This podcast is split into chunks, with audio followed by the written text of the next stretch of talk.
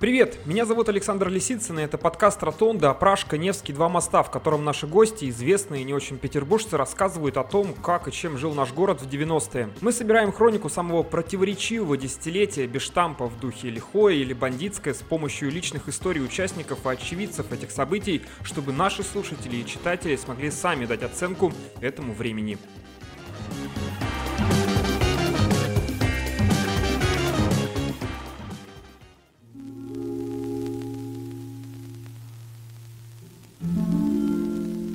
Само время вылепило этот город, как старательный художник, кладя мазок к мазку в городской ткани, заполняя пустоты, добиваясь совершенства фрагментов и все время расширяя границы этого города-картины до тех пределов, в которых и получили мы, современники, его в наследство. Наверное, по этому короткому фрагменту хроники можно догадаться, что тема нового выпуска как-то связана с архитектурой нашего города. А слегка приторный голос диктора выдает, что это Ленинград, а не Петербург. Верно, и первое, и второе. Вообще-то наш подкаст про эпоху 90-х, но когда мы решили сделать историю о появлении городозащитников, выяснилось, что люди, которые начинали это движение в Ленинграде, рассказывая о России, постоянно обращаются к СССР, а если конкретно, к середине-концу 80-х. И этот контекст никуда не выбросишь, потому что те, кто спасали исторические дома тогда, после, уже в ельцинскую эпоху, работали над законами об их охране. А еще позже, в путинскую, видели, как эти законы меняются вместе с нашей страной. Но начинается все с появлением Горбачева на посту генсека. Никаких градозащитников тогда, разумеется, еще нет, а есть студенты-археологи с исторического факультета Ленинградского университета, которые называют себя то ли в шутку, то ли всерьез, цитата, профессиональный гражданин. Это были археологи. Как так получилось, что археологическое сообщество, оно такое довольно вольное, независимое. И, э, в общем, в этой среде, э, конечно, у нас были все, все друзья, мы не скрывая своих позиций, своего отношения, мы не были антисоветчиками, у нас не было таких четко выраженных политических вот, антипатий к советской власти. Скорее, антипатия была культурная, антипатия была на уровне ну, ощущения фальши, ощущения всякого вранья, бесперспективности. Это Сергей Васильев, сейчас один из самых известных городозащитников Петербурга. В середине 80-х, ему чуть за 20, он студент и археолог-любитель. Город было место времяпрепровождения основное. Ты после там школы, работы,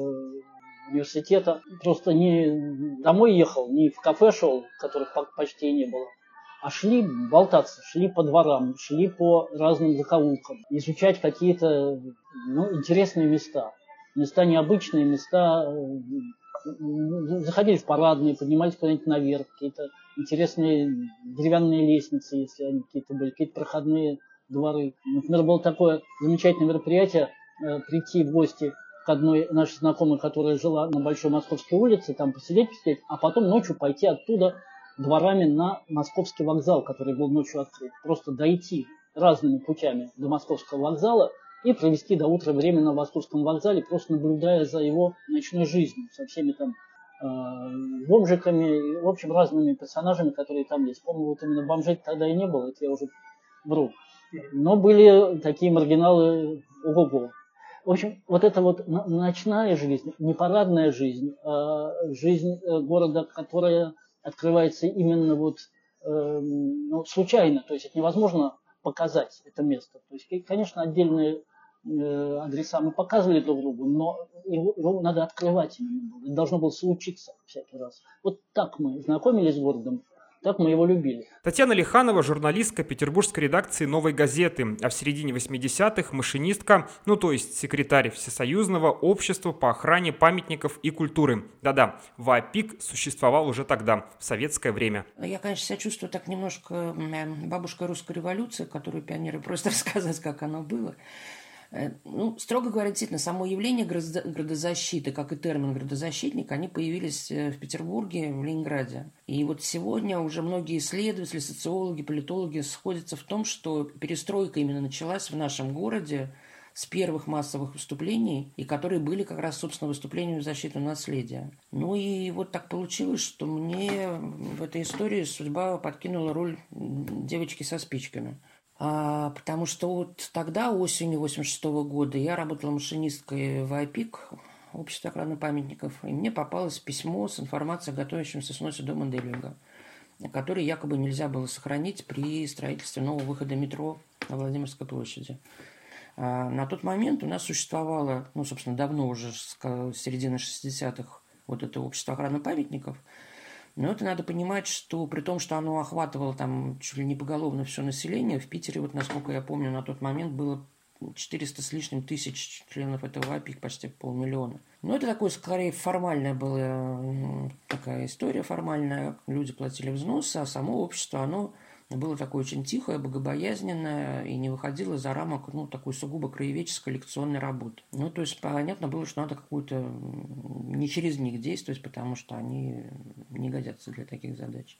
И вот ужасно расстроившись, я думала, что, собственно, делать с этим совсем. Решила поделиться э, своими переживаниями с друзьями а именно Сережей Васильевой и с Алексеем Ковалевым. Алексей Ковалев – известный петербургский депутат, но участвовать в общественной жизни города тоже начал в 80-е. По его воспоминаниям, новость о сносе дома Дельвига возмутила общественность Ленинграда. Ведь еще год назад советские власти вполне официально признали культурную ценность этого здания. Еще там типа приехали, сняли э, доску, только что повесили, не да, ну там за год до этого повесили мемориальную доску. Здесь Дельвих там выпускал литературную газету, туды-сюды. Взяли, приехали, э, сняли. Это, конечно, вызвало шок у людей. Для помощи в организации акции в защиту дома Дельвига, он находится неподалеку от Владимирской площади, будущие городозащитники обращаются в интерьерный театр, который также существует в Петербурге и по сегодняшний день. Артисты быстро придумывают творческую форму митинга, и получается, что это как бы не митинг, а культурное мероприятие, посвященное лицеисту Дельвигу, известному другу Пушкина. Алексей Ковалев вспоминает, как уговорил руководство местного комсомола не только не мешать проведению перформанса, но и поддержать, и не морально, а материально. И вдруг проблема, что райком комсомола на территории которого все это находится, это Куйбышевский райком комсомола, в лице такой тетеньки по фамилии Струкова, Значит, он э, не дает разрешения на проведение акции. И, значит, Сукова испугалась. А, э, значит, она, естественно, тут же настучала в горком, что что-то там подозрительное делают, не весь к чему это приведет и все такое. Короче, э, дальше уже пришлось действовать, подключать более высокие э, инстанции. Обратились к Югину, главный редактор газеты «Смена», газеты обкома комсомола. Он, естественно, входил там во все эти круги, и он санкционировал публикации про нас и про Дом Бельвига. Значит, э, и Югин обратился уже туда, значит, в горком, и, короче, давайте все-таки, ребята, дадим людям этим заниматься. А я уже э, пришел, перешел к чистому, можно сказать, шантажу. Я сказал, что поскольку все уже готово, мы уже всех предупредили, мы все равно выйдем на площадь. Просто, так сказать, вы огребете вместо, так сказать, праздника, будет Винтилово в центре города. И э, горком комсомола окажется в полном дерьме. О том, как прошла сама акция против сноса дома Дельвига, рассказывает Татьяна Лиханова. Это был выходной день. Вдруг э, с крыш домов по периметру площади раздались сигналы трубы. Музыканты в белых одеждах стояли на крышах и трубили в трубы. Потом неожиданно заговорил сам дом Дельвига. Из динамиков, из этих окон а, раздались слова «Говорит дом Дельвига», «Говорит дом Дельвига». И люди стали стекаться на площадь все больше и больше. Вот. Э, сотрудники Пушкинского дома выступали с балкона. Зачитана была известна эта речь Куницына на открытии лицея Пушкинского. Более того, там был такой замечательный момент, ну и время было, конечно, уже Горбачевское оттепель. А у Беляка один из актеров театра вел кружок пантомимы в училище МВД. Николай Беляк – режиссер интерьерного театра. Что прекрасно само по себе, что в те годы будущих милиционеров учили пантомиме.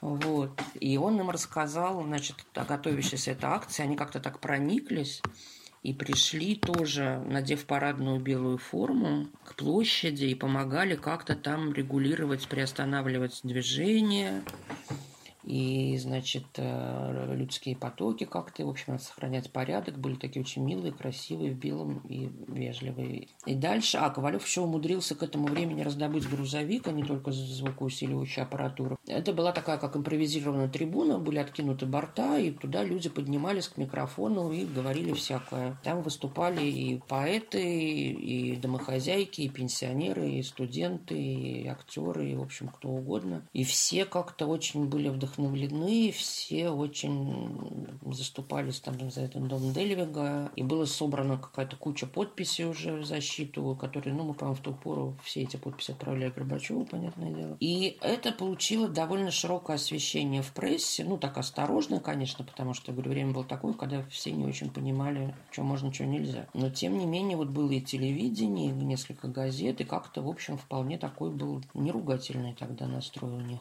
по наш адрес. И буквально через день Ленгорисполком принял решение об отмене решения о сносе дома Делюга. После акции по спасению дома Дельвига появляется новое и, по сути, первое неказенное общественное движение в СССР – группа спасения памятников. Градозащитники стремительно набирают популярность. Все вокруг тоже хотят защищать историческое наследие Ленинграда. Но кроме настоящих специалистов, вроде известного архитектора Георгия Пионтека, в группу спасения постоянно пытаются втиснуться очень необычные персонажи. От последователей Рериха и Порфирия Иванова до очень энергичного краеведа Сергея Лебедева, рассказывает Сергей Васильев среди вот фриков, ну, все-таки употребим это слово, с которыми мы знакомились, самых разных, нам говорили, обязательно вам нужно вот с этим человеком. Ой, я обязательно приведу одного, вот это для вас. Скажем, привели каких-то трех персонажей, они были в беретах, почти все с какими-то бородками, беретами. И мы долго говорили с ними, они ум, умно кивали и так далее. Потом выяснилось, что это эзотерические какие-то люди, и они хотят нас наставить на путь вот какой-то мистический. Были люди рериховцы, были Э, люди, э, последователи Иванова и вот таких здоровый образ жизни. Сергей Борисович Лебедев один из вот таких э, с виду полусумасшедший человек, глаза горят, бородка торчком, хватает тебя за пуговицу, говорит, тараторит без умолку, не дает тебе ставить слово, но при этом пытливый, слушает буквально любую мелочь, сразу наматывает на уши, любое какое-то слово, так, так, значит, ага. На самом деле, сквозь все это про, на выходе какие-то замечательные проекты, проекты, которые реализуемы. Там, скажем, нужно в Петропавловском соборе, там трещина шла вертикальная в соборе, значит, помочь там человеку, который борется с этой трещиной, а в нее не верят городские власти, как-то вот легализовать эту вещь. И он нам эту тему как-то так спустил, что мы написали какие-то письма, э, действительно на эту трещину обратили внимание, и это как-то походя все у него.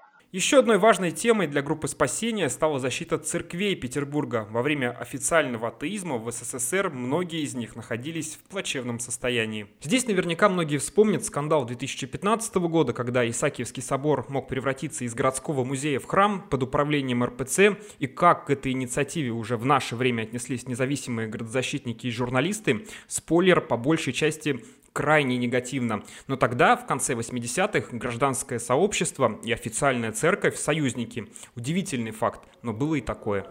Потом было спасение Мариинской церкви от э, ужасно разрушающейся. И там был театрализованный такой праздник э, в памяти архитектора Львова Николая Александровича. Николай Львов – архитектор церкви Святой Екатерины в Мурино, а еще график, историк, ботаник, геолог, поэт, драматург и музыкант эпохи Екатерины Великой.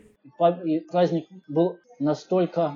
То есть за время, когда мы его организовывали, я так влюбился во Львова, Николая Львова, он такой очаровательный мужик, и я до сих пор вот ничего ярче и глубже, чем переживания за те полчаса, когда наши коллеги там, скажем, читали письма, что-то исполняли, пели, э, надевали парик пытались как-то вот разыгрывать это все. Я сильнее переживаний не, не испытывал. Потом я много про Львова прочитал, но вот эмоционально попало именно тогда. И с открытым ртом сидели и жители Мурина, и все, кто пришли э, в эту несчастную церковь. Тогда она была совершенно чудовищной. Внутри стоял гигантский хоккеист. Хоккеист, э, монумент, скульптура. Э, в церквах очень часто располаг... отдавали скульпторам. Там стояла нижняя часть хоккеиста у него были коньки и ноги, и куда-то он уходил наверх. 5, 7, 10 метровых, где его собирались ставить, куда он пойдет, я не понимаю. Ну, человек какой-то вот вдохновился и сделал его вынести из церкви его было невозможно. Его только разбили потом и вынесли его по частям. И мы проводили,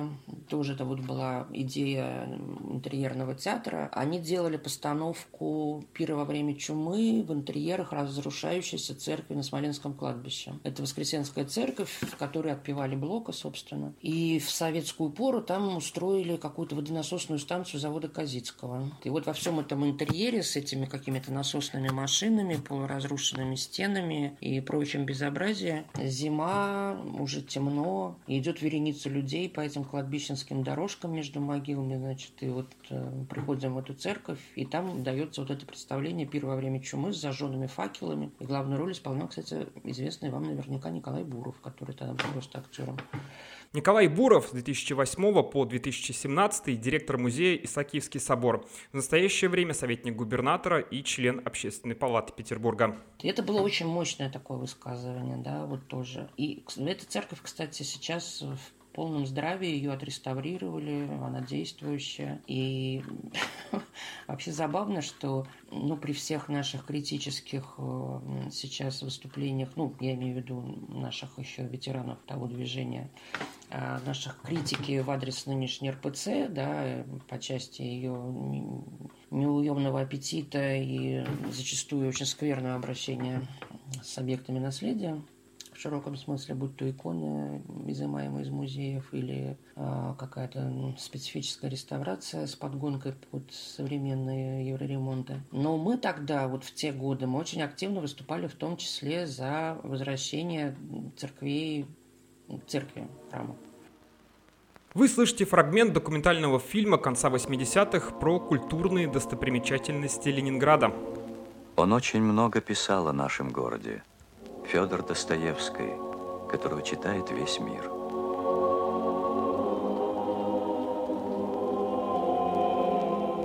Это его последняя квартира.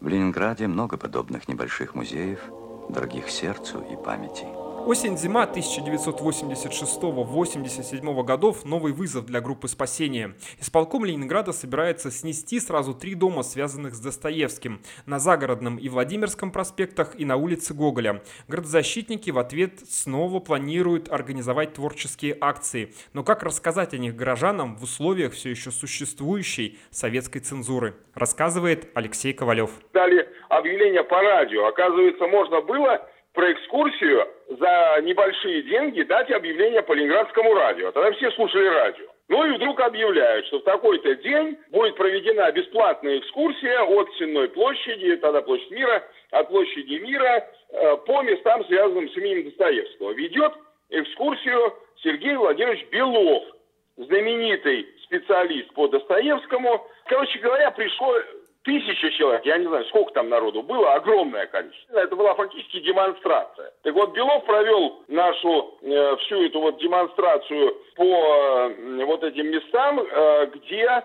планировались сносы зданий, связанных с именем Достоевского. Татьяна Лиханова вспоминает эпизод, в котором участником одной из акций в защиту домов Достоевского неожиданно, прежде всего для самого себя, стал будущий губернатор Петербурга Владимир Яковлев. Ну а потом, собственно, после дома Дельвига было несколько акций, связанных с домами Достоевского, потому что, ну вот самая опасная была история с домом 11 э, на Владимирском проспекте. Его должны были снести, и один раз мы там застали серьезного, серьезного, сердитого Владимира Анатольевича Яковлева, который в ту пору был, сейчас скажу, кем он значился, э, замначальника жилищного управления Ленгоросполкома. И он, в общем, отвечал за какие-то вот эти жилищные истории.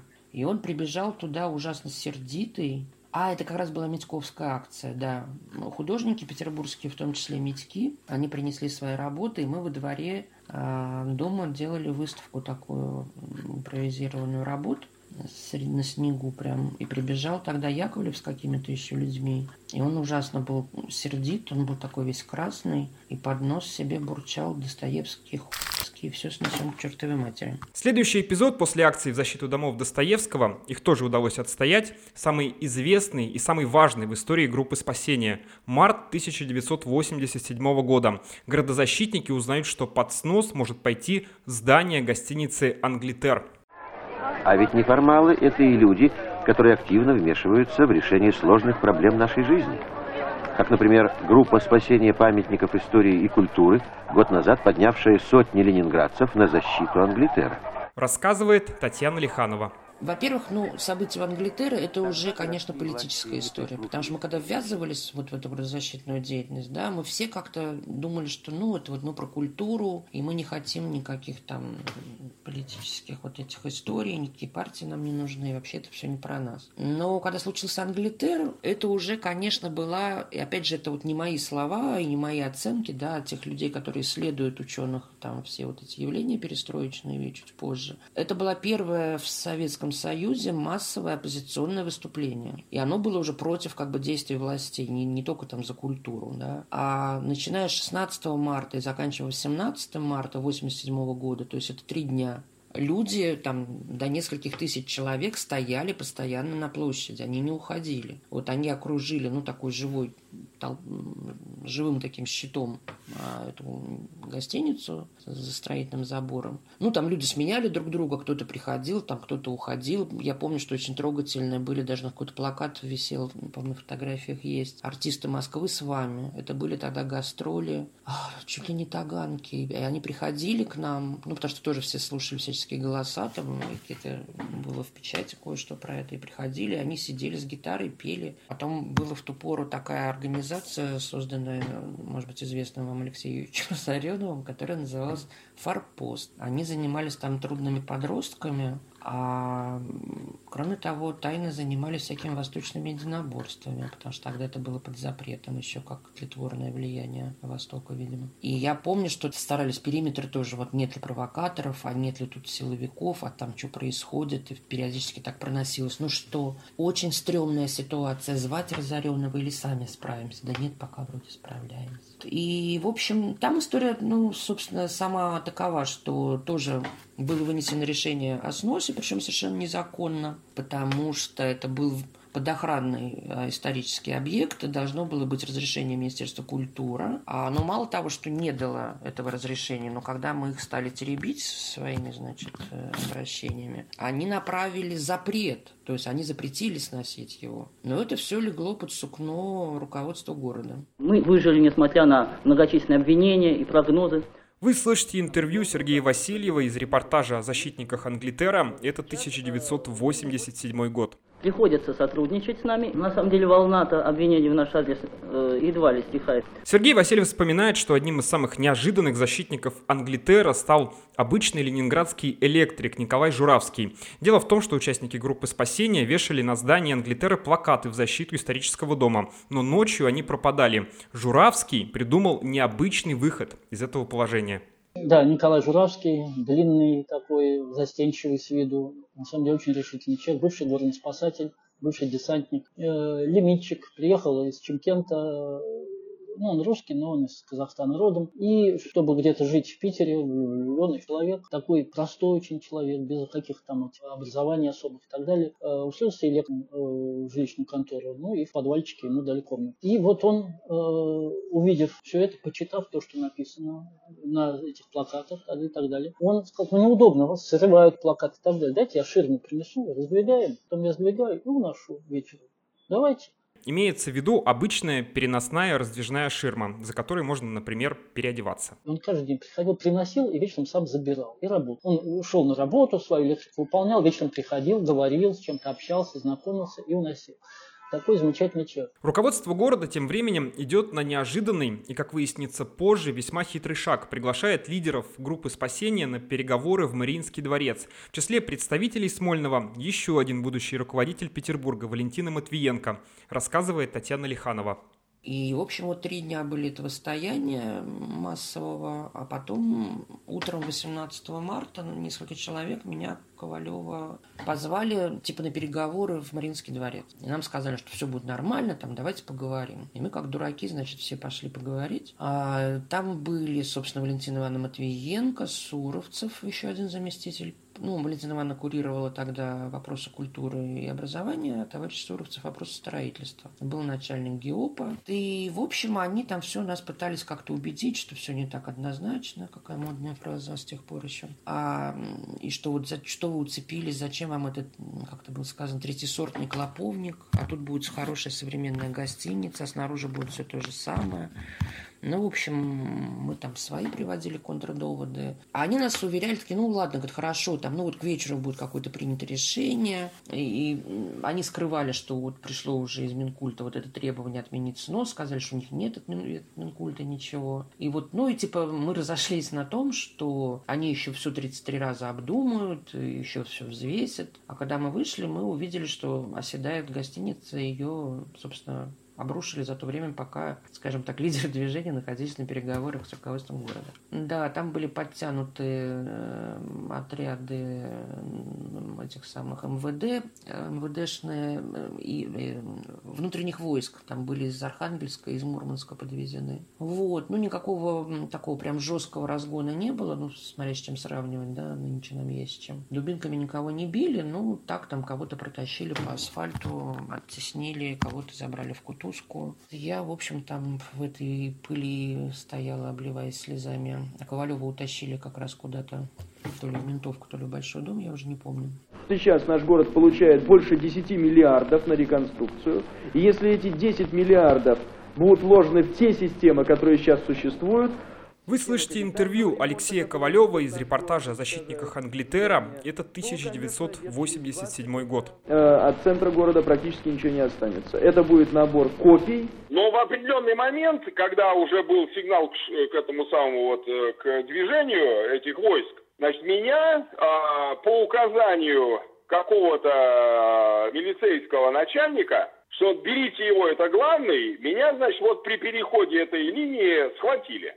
Вот, то есть я ничего вообще не делал, кроме как пешком ходил туда-сюда э, через улицу. Вот, э, и э, увезли на машине далеко, долго возили там. Потом большой дом повезли, потом, значит, другой. Это, короче говоря, э, пытались мне э, вкатать э, то, что я якобы призывал, э, призывал людей перейти э, пройти за забор, э, значит, атаковать строительную технику и так далее – и вот этот, значит, э, солдатик, который меня там схватил э, из внутренних войск, он выступил свидетелем. Вот я свидетель, что он там призывал людей там идти на то. Я написал везде отказы, ничего подписывать не стал, никакие протоколы. Написал в протоколах, что я категорически против, ничего такого я не делал. И, в общем, сказать, отвяньте от меня. Ну, главное меня было убрать, я так понимаю, с площади. То есть до вечера меня возили э, какое-то отделение милиции потом, и э, потом мне дали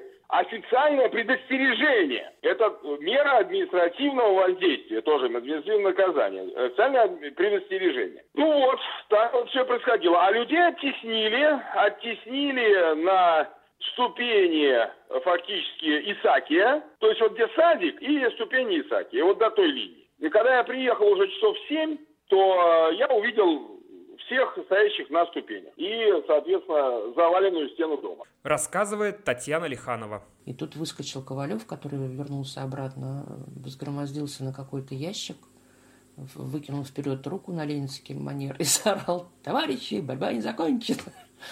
Ну и, в общем, все только начиналось, что называется. И как бы, да, с одной стороны, действительно, мы проиграли в, ну, в прямом смысле памятник, он был утрачен. Ну, нам в процессе потом удастся добиться изменения проекта, потому что, ну, все-таки его сделали максимально приближенным к тому, облику историческому, а изначально по проекту было иначе. И сами эти события, они имели очень большое значение, потому что, в общем-то, было положено начало широкому демократическому движению. Извините, не сочтите за пафос. Как вы, наверное, уже догадались, Англитер, почти как Карфаген, в итоге был разрушен, но в 91 году гостиницу восстановили с сохранением исторического облика, во всяком случае по части внешних фасадов. Может показаться, что с наступлением демократии, особенно в первую половину 90-х, истории про спасение зданий в центре Петербурга снова будут в центре внимания, но они скорее ушли на задний план. Слишком бурное было время, такой вот парадокс. Свободы стало больше, и участники группы спасения сосредоточились на журналистской, правозащитной и законотворческой работе.